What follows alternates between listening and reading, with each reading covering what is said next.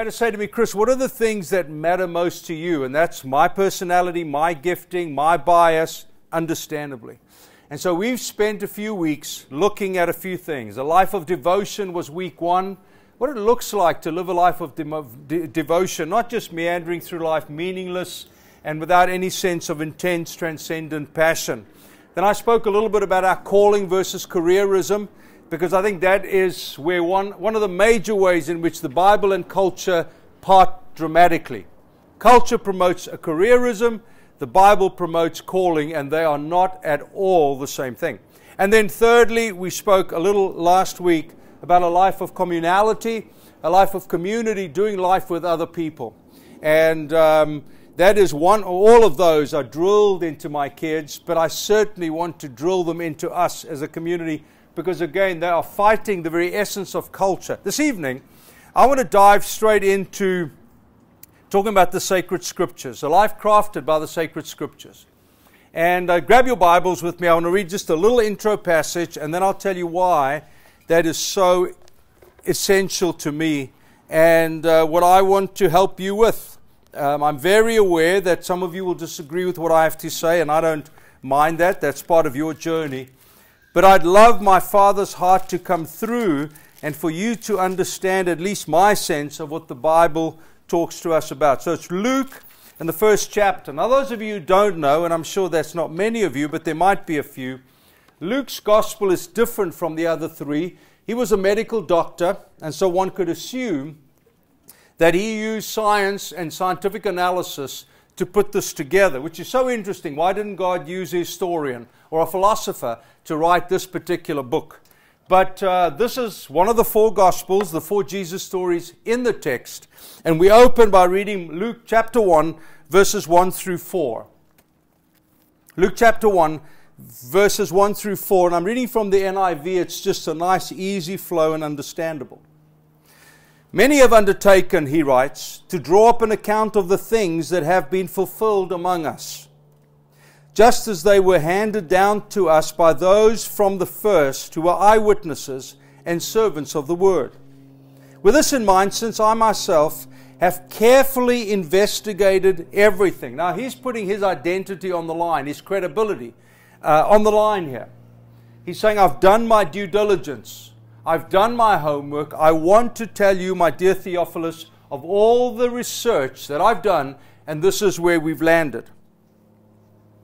About everything from the beginning, I too decided to write an orderly account to you, most excellent Theophilus, so that you may know the certainty of things you have taught. You may know the certainty of the things that you have been taught. Who was Theophilus? We're not sure. All sorts of theories have been espoused. Some have argued actually Theophilus was Paul's lawyer in Rome, and uh, uh, Theophilus sent out this appeal and he said, Can anyone help me with a documented account of what Jesus did? Because I'm going to have to present Paul's case to the courts of Rome, and I need to make sure that I have all the accounts taken care of. So you will see a lot of romantic detail in his writings. It's, it's, it's, it's fascinating to read Luke's account through those lenses. We're not sure, so I can't build a whole account of it. But I want to talk about my love for the sacred scriptures tonight and why I think it's absolutely imperative. For those of you new to the community, I'm an historian. That was my undergrad work. I love the historicity of things. I love going back to see if it's true historically, if there's an, a reason, an accountable way in which we can say Hannibal actually lived, Caesar was a real person, whether we can, uh, Attila the Hun was, was who they in mythology declare him to be, is that really true truth? And I want to spend some time telling you some of the things that personal stories of why I am more persuaded than ever in the truth of the text. And it started in about 1983 84. I had come to faith in 1976 and been so compelled by this Jesus conversion that uh, I just bought into it lock, stock, and barrel. My spiritual mentor was a man who said, I will give you a thinking man's faith, and he created a skeptic and a cynic in me. And I'm so grateful for it. It allowed me to attack this with gusto. I, I, didn't have to soft soap it. I didn't have to try to pretend. I could just be absolutely true to who I am. And if you know me, I'm a super truthful, honest person. But I'll never forget the day I was out training. I used to run marathons and ultra marathons back in the day. And I was out training with one of my running partners, a guy called Mike McMeekin. Mike was an artist, a painter. I've got some of his work hanging in my house. And um, we used to debate till all hours of the night. And uh, he was a passionate artist, took nothing as an automatic yes. His automatic was no. And uh, as we were running down, for those of you who know Durban, it was downhill South Africa. I was running down past the, uh, the tennis stadium. And he said to me, Christy, you believe the Bible is the Word of God? And I was a 25 year old. I had not been to Bible college, nor a Christian college, nor seminary. But we were leading, Meryl and I, this brand new little church plant about this size. And I said to him, You know, Mike, I'm not sure. And he literally stopped me in his tracks and he grabbed my running vest and he said, Chris, for our sake, you better find an answer to that question. And I was literally startled I thought we could just have some energy and some passion and some excitement and do this church thing and enjoy the ride, which we did. But I didn't think I had to answer that particular question. And so part of my research took me to a, an American philosopher apologist called Francis Schaeffer.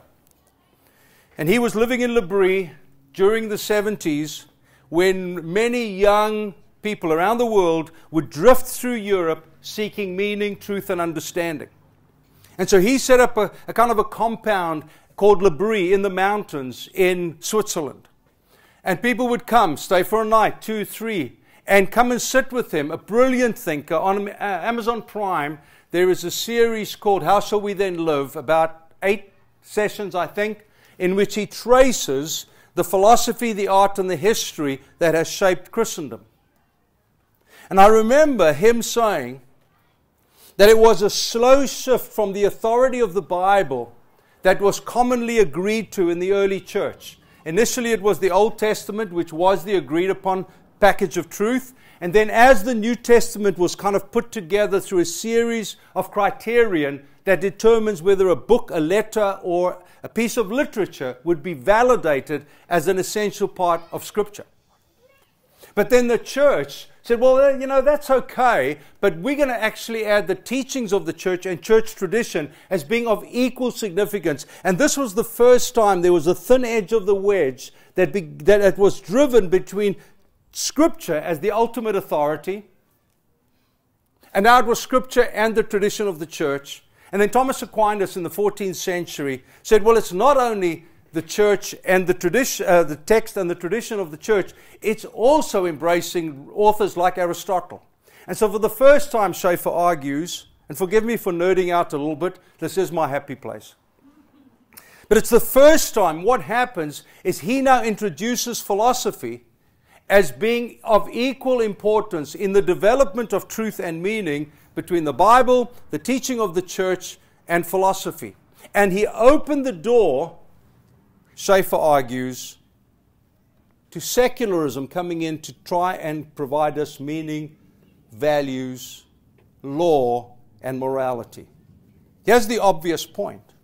If we shift from any objective truth, which is our text, it's transcendent, it's eternal, and it is our reference for all matters of life and doctrine. The moment we take that out of the picture, we have Germany under Hitler. What did Hitler do? He banned Scripture. The only people who could read Scripture and preach Scripture were those who were of the uh, German church, the church that was applauded by the Nazi system. So the moment you take objective truth, this is truth, we enter into a world which we have in postmodernity, which Foucault, the French philosopher, says is fundamentally driven by you do you and I do me. We think it's so clever. We're so impressed with us. But if we pause for a moment to understand the insanity, we will become like Nietzsche and ultimately want to kill ourselves because we realize that is meaningless. If you decide you do you, then I'm totally fine to do what I think is right based on my moral code, my values, and my sense of law. My father's heart, as you can hear, is deeply grieving by what John Collins calls the post Bible Christian. We can throw the Bible out. It's meaningless. It's up to your interpretation. I, I always think, I'm always awed by people who say that because it just shows their own ignorance. Do not commit adultery is not a difficult thing to think about. It's not complicated. It means you have sex with someone who you're not covenanted with. it's not difficult. Do not murder, it's not difficult. If someone walks into my, into my house and wants to kill my wife, I will defend her with all that I have. Because murder is always wrong. But when I have the obligation and responsibility to protect my family, I can take the stand for what I believe my biblical responsibility to be. John Mark adds to that idea. He says that the layover, I'll repeat it, the Bible, sorry, the post Bible Christian era, he says this is a layover to becoming a post Christian church. And then we end up post Bible, post Christian, post church world the church will be meaningless, irrelevant, and will disappear. Why are there so many churches that are skateboard centers, mosques, apartments, condos, pubs, breweries? And I'm not even saying it's all a bad idea. I don't know if we should spend money on all these endless buildings that are used once a week. But what I am saying, it's indicative of a far greater concern, and that's my Father's heart. You know, I was saying to Meryl today, I was just sitting in the TV room without a TV. And I was just mulling over. I've been walking with Jesus for 45 years. That's almost half a century. You know how long that is? Dang, that's a lot of zeros. That's a lot of zeros. For almost half a century, from the age of 18 to date, I've walked with Jesus and I've seen this thing come round and round and round and round again because the enemy has no new ideas. He will attack this with all of his heart. John Wycliffe said the Bible in the 14th century, the British Oxford professor, and they burnt all his books, they declared him a heretic, and he actually died preaching. They wanted to martyr him. And he said the Bible is the ultimate authority. Jan Hus, the Czechoslovakian reformer, theologian, and thinker, who was martyred. For what? He simply believed the Bible to be God's word. And they burnt him at the stake. Why? He sang psalms while he was burning, eyewitness account says. Why would people do that? When we can so flippantly throw the Bible away, it's just up to your interpretation. What did they know that we don't know?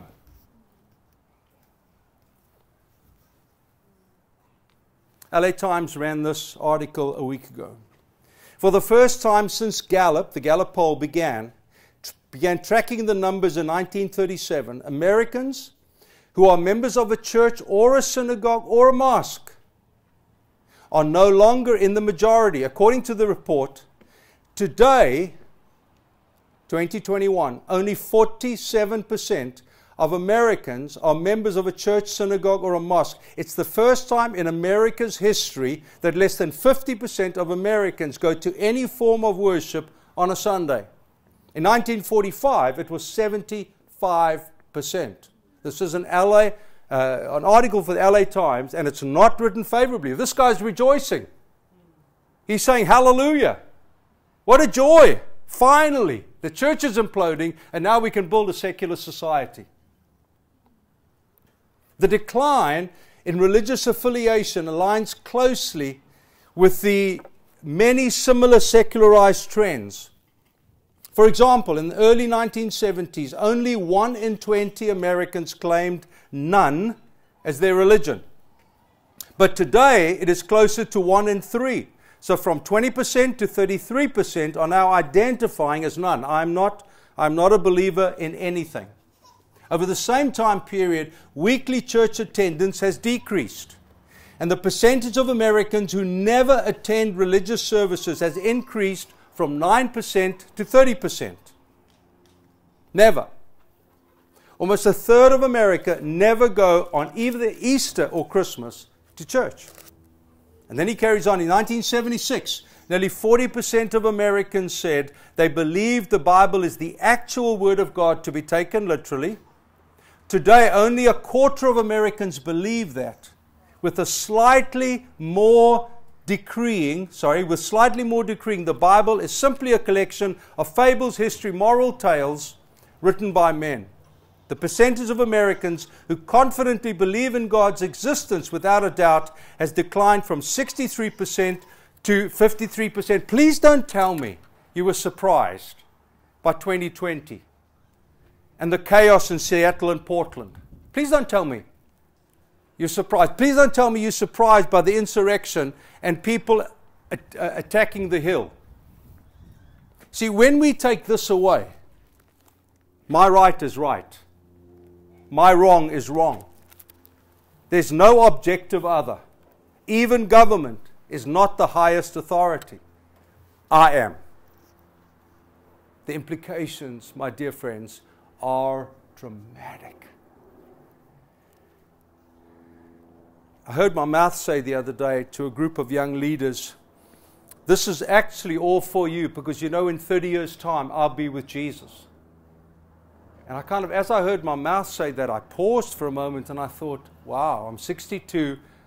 I don't think I'll make 92.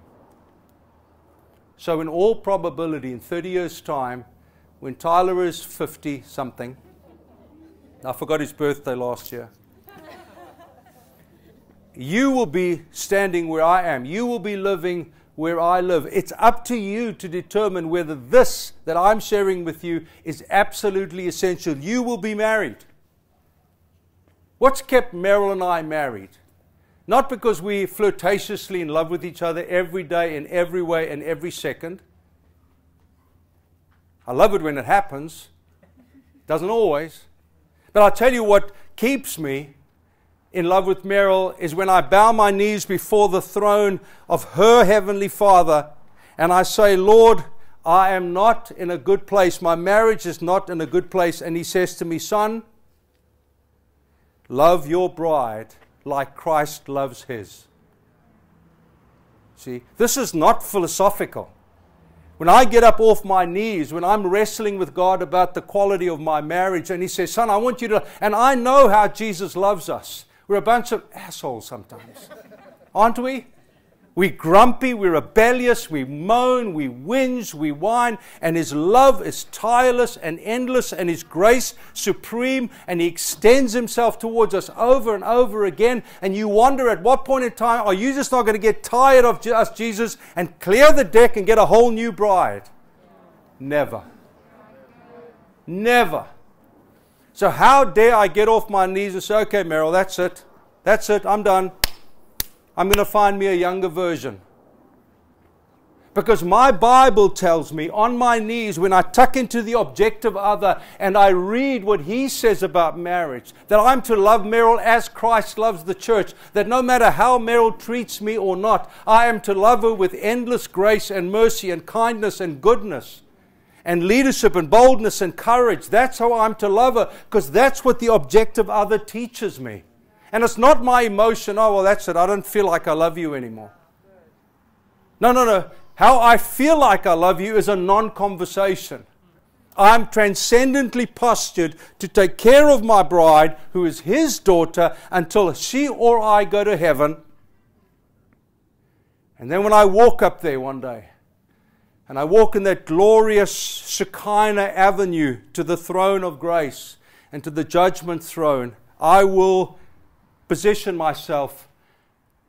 And when I'm ready to give him all the great accounts of all the great things I've done, he'll lean forward to me and say to me, Come here, come here. Where's my daughter? No, well, you see, Jesus, didn't I tell you I was in Dubai preaching? Didn't I tell you I was there for Father's Day? I missed out Father's Day, so I preached. I mean, come on, there's some badges here I need. Where's my daughter? It's the objective otherness of the truth of God that anchors me and persuades me of what is true truth, and I align myself to that. When I am the governor of my own morality, where will I end up? Grumpy, old, bent over, desperate, no one wants to be with me. So, what is this sacred scripture? It's a library of 66 books of at least eight genres. It's an historical narrative. I remember hearing Carl when I was this newly saved guy and he was going to teach through the book of Matthew. I was 19 or 20, whatever I was. And he said, We're going to talk about God's photo album. I said, What are you talking about? Open your Bibles to Matthew chapter 1. And it's the part that we all yawn our way through. You know what I'm saying? It's like, really? Do we have to have that in the Bible? Come on, give us something a little bit more meaty. And he slowly identified the woman in the chapter Tamar, who seduced her father in law, Rahab, who was a prostitute, he went through this and he said, God put this in the photo album. And you, I'm suddenly seeing the historical narrative, and to an historian, it was sublimely captivating. It suddenly made sense to me. God is not embarrassed by his story. And when I embrace the historical narrative of the text, that opens me up to the other wonder and the other beauty that is in there. Secondly, the law. Why do we need the law? Please, dear friends, don't you know what slavery does? I've been researching slaves in Rome, first century. They were there at the master or mistress's pleasure. If we didn't have kids around, I would tell you from an historical point of view what the men and the women slaves had to do or be killed. Do you understand why Jesus had to, well, the Father had to now give us the law. Said, please don't eat that food. Please don't have sex with your dog.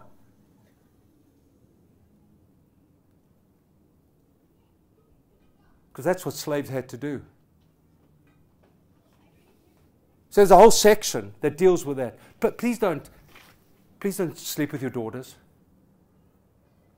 It's not a list of boring, disconnected rules that somehow have no meaning to us. Understand its context. They were a broken, uh, destroyed, not even, they weren't even human. They had to rediscover their humanity. They had to rediscover what it was like to be a man and a woman and a boy and a girl again. They were beaten to a pulp. They were worked from early till late. They had no proper food. Their minds were exhausted. Their emotions drained. They were belittled and destroyed at every turn. And out of God's loving kindness, He said, Let me teach you how to live again. It's like someone having a severe car accident, and an occupational therapist says, I will teach you how to walk again. It's the same, except it's the whole human being. Oh, I don't believe in all that stuff. Sir, madam, you're an idiot. Give it some historical context, and suddenly it becomes alive and it makes sense. And you read that not through, oh, God is some cosmic killjoy. No, you read it through the lenses of Father God looking down upon a people he loved so deeply. And he must have said, Holy Spirit, let's help them to rewrite the way to be fully human. I will teach you. Forgive my passion. But I do want us to understand there is more to this text than whether you agree with it or not. Please, it is so arrogant to approach the scripture with that mindset.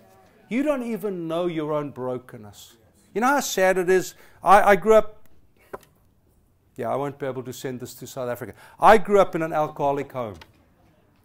And it's just what I knew. And if I had to tell you some of the stories that was just normal for me, you would say, Really, Chris? Really? Is that what you were submitted to? And it was when I was older that I had to come to the place that is not normal. That's not what you're supposed to live under. And the Bible is this incredible book of poetry to stir our soul. It's a book of wisdom to inspire our mind, our neuron pathways, so that we don't get driven by the wisdom of the world, quote unquote. Prophecy that introduces me to the fact that God speaks and He speaks today. The epistles, the great uh, gospels, rather, the great story of God, and the epistles, the letters, and of course the great apocrypha, the apple, uh, help me, apocalyptic writings of what is to come.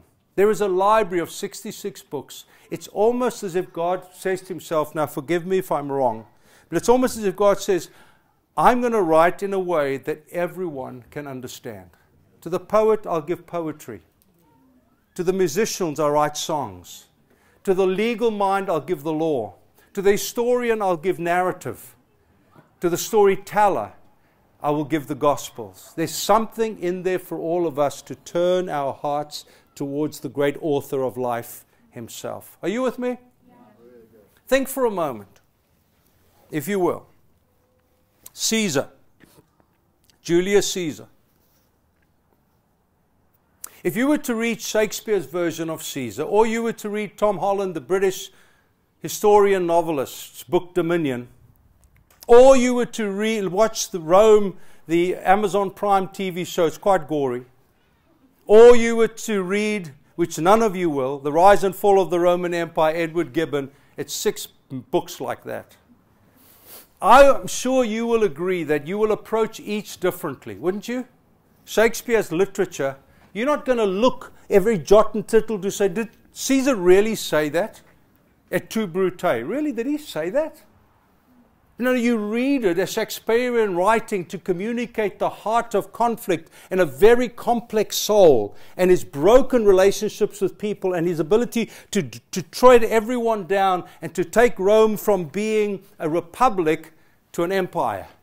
So you get the poetry that's there. Tom Holland's narrative, you are feeling the rise of an empire and its global domination in his historical authorship. Rome, it's Hollywood. It's presenting what Hollywood wants us to see. And then Gibbon, arguably one of the best editions. My point is simply this we read each book through the genre in which it was written to help us understand the author's intent. Are you with me? All right, quickly moving on. Whew, I feel exhausted from that little rave. Not only is the Bible made up of genres, 66 books, but it's also both divine and human. Tim Keller, I think it is, uses the analogy of a French horn player where the instrument is there and the human is there, but the music comes alive when there is breath given to the instrument. And God has chosen for reasons beyond me. If I was God, I probably would have chosen 66 angels, lined them up, and say, Genesis, Exodus, Leviticus. You go, you write them. Because then we couldn't argue, could we? But, but God, in His mystery, decided to take the brokenness and the beauty and the creativity of humans, to let humans participate in the process, I'm reading from a theologian, of biblical inscripturation and that is not denied. It is human. Humans wrote it. But it's also in divinely inspired. The, the idea of formal dictation is not required, although it occurred on occasion. Of course it did. And the background of the human author is not eliminated. And so we can carry on. I'm running out of time here.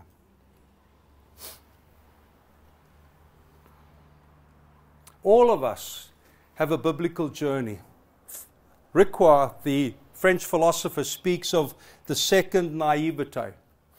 And my understanding of his philosophical point is this we start off, which happened to me, and you reach for this high point of belief. You come to faith, you're excited by it, you believe the text to be true, and then something offends you. And Jesus is the rock of offense. We know that. And we know He will offend us. And there's something in there for every one of us when we stand back and we say, No, I can't believe that. Or, I don't want to believe that. Or I won't believe that. And then our first naivete, that sense of believing because it's written, dives and falls through the cracks. And now I bottom out with this. I don't know if it's true. I'm doubting. I'm uncertain. I don't know what to do with all of this.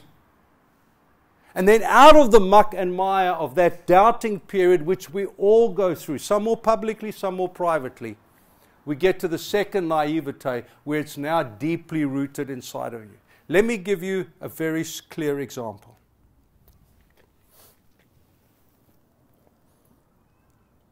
I've always had great empathy for people who are sick, but I've never been sick. Until two years ago, I'd never been in a hospital but to visit someone. I'd never had medication except going to the pharmacy to buy it for Meryl or the kids or something. And two years ago, my heart gave in. Meryl was in South Africa. Dana was up the coast with Stu and some friends. And I went to a doctor, said, Doc, I'm not well. I don't know what's wrong, but I'm not well. To cut a long story short, they sent me for an echocardiogram, which is a scan of the heart. And we South Africans are chirpy. So the whole time this nurse was doing my echocardiogram, I kept saying to her, Come on, admit that's a really good heart. Anything to get a reaction out of her, but she's completely ignoring me.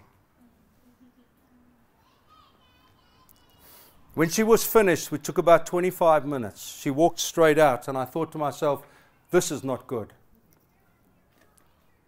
About two minutes later, the cardiologist walks in. And the cardiologist says to me, you are going to the ER right now. You are not going home. In fact, you are not walking across there. We're taking you in a wheelchair.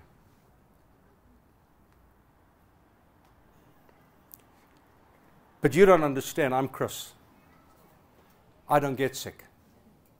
I certainly will not go anywhere in a wheelchair. I said, Doc, I'll walk across. Thank you very much. He said to me, Go and sit in that wheelchair. We're wheeling you across to the ER. I got outside and I had to call T and I said, T, it's dad here. I said, You've got to go home and get my toiletries. They're admitting me to the ER. And I could feel the deep disappointment my son felt. But my dad's never sick. My dad's never in the hospital. My, my dad never takes medicine. And I wept, and he wept. And they admitted me, and they did the whole thing, and put me in a room, and he arrived there, white faced, my little bag. I said, I said, I'm sorry, T. I'm not well.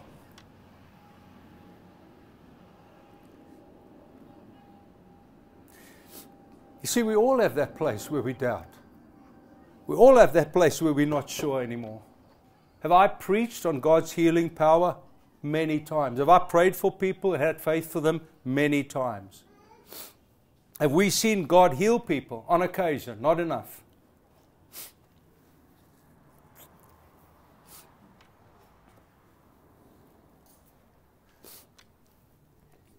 I had to go back to the doctor two, a week ago, two weeks ago.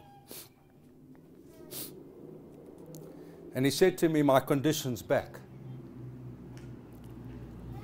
So I went for an echocardiogram on Thursday night, and I'm yet to meet with a cardiologist to tell me what the story is. Now, I'm telling you this not to feel sorry for me. I'm telling you this because we all have our place where we doubt something in the Word of God. And I had to face up to Chris the human, the Son of God. Do I really believe Jesus heals me today, now? Can I quote the scriptures? Of course I can. But I don't know if I believe it for me now.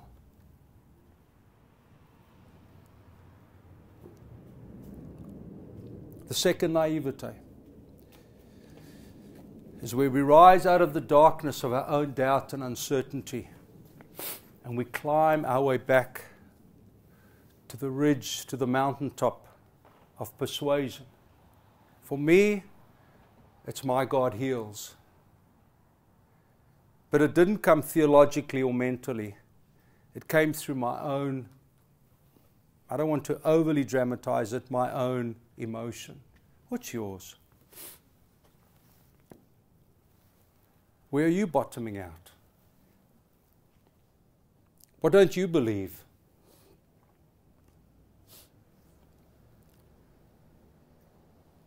Of this I'm persuaded we will all have something. And we're going to have to leopard crawl our way out of that the darkness of biblical uncertainty into that second naivete of believing, as Dana's saying tonight, that he is who he said he is. Peter writes and he says, No prophecy of Scripture came about by the prophet's own interpretation of things. For prophecy never had its origin in the human world, but the prophets, through the, though human, spoke from God as they were carried along by the Spirit. Paul writes to second, in 2 Timothy, he says, All scripture is God breathed and useful for teaching, rebuking, correcting, and training in righteousness.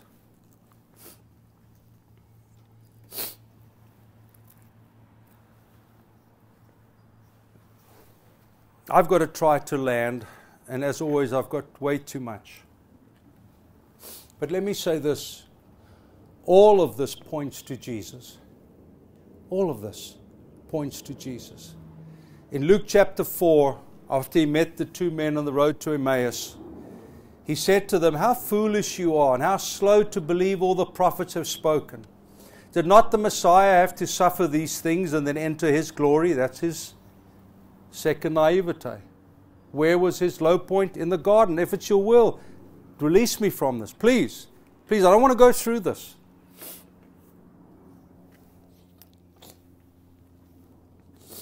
But beginning with Moses and all the prophets, he explained to them what was said in all the scriptures concerning himself.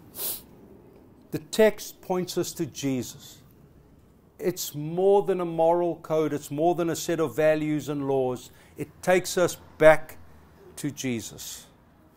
That's why I love it. I land with some personal textual pieces that shaped me. I believe in the Bible with all of my heart. I can live with its mystery and ambiguity. I can, I can live with its humanity. Humans wrote it. But my salvation, he said to me, I have chosen you. I didn't take that to mean you haven't chosen others. I just looked at me as a broken 19 year, 18 year old. And I said, I have no idea why you chose me. My manhood, growing up in the world I, I grew up in, some things I'm super grateful for, some things not. But he said, David said to Solomon, Be a man. What, a, what an appeal in a modern world where gender and sex is trying to be written off to personal choice and identification. It's not. It's not. I had to discover what it meant to be a man. I had to discover what it meant to be a husband by the text love your wife as Christ loves the church. On your knees, son and I will teach you how I love the church. And you can love your bride that way. On fathering, when I believe God said to me about my girls, prepare them for another. They're not there to make you look good, they're not there to reflect you. They are there to be pre- prepared for another, like one of those virgins who was ready because they had been prepared for his imminent arrival and the church. I love the church. I love you. See, the Bible told me that you are a eunuch to the bride. Don't touch her, she's not yours. Don't benefit from her, she's not yours. Don't feed your insecurities by getting her to celebrate around you, she's not yours. She's his. Be a eunuch to the bride, love her and care for her, and one day stand aside as the eunuchs did in days gone by, castrated so they could love more effectively. and watch the bride go to meet with the groom and with a joy in their heart and a smile on their face and a soul that's elevated with celebration. What a privilege. I've prepared a bride for someone else. That's how the Bible has shaped me in a summary. Would you close your eyes with me, please?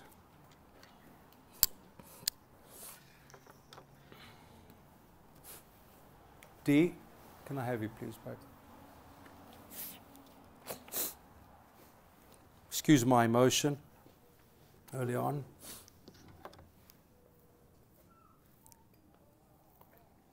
Forgive us for our arrogance, where we feel we can dismiss, dismiss your word, Jesus Himself, lightly, glibly, irresponsibly. It reveals pride and arrogance of the worst kind. It's okay to go through that valley of the shadow of death between the first naivete and the second naivete. It's okay. It's okay to wrestle with the text. Is it true? Is it true for me now? It's okay. But when I believe, as we sang earlier on, that you are faithful, you are truthful, you are unchanging, I will climb to that naivete. I will climb to that space of pure, honest, holy faith. I want you to sit just where you are for a moment. As Dana and Austin, Caleb, while they sing over you, play over you. Well, there are many response pieces here, and I'm not here to suggest I know what God the Holy Spirit is doing with you. But for some of you, I suspect, though I walk through the valley of the shadow of death, where you are postured at the moment, is the very cauldron of doubt, of uncertainty. Maybe God, the Holy Spirit, wants to reveal truth to you. For you to see what He sees and that you may know what he knows.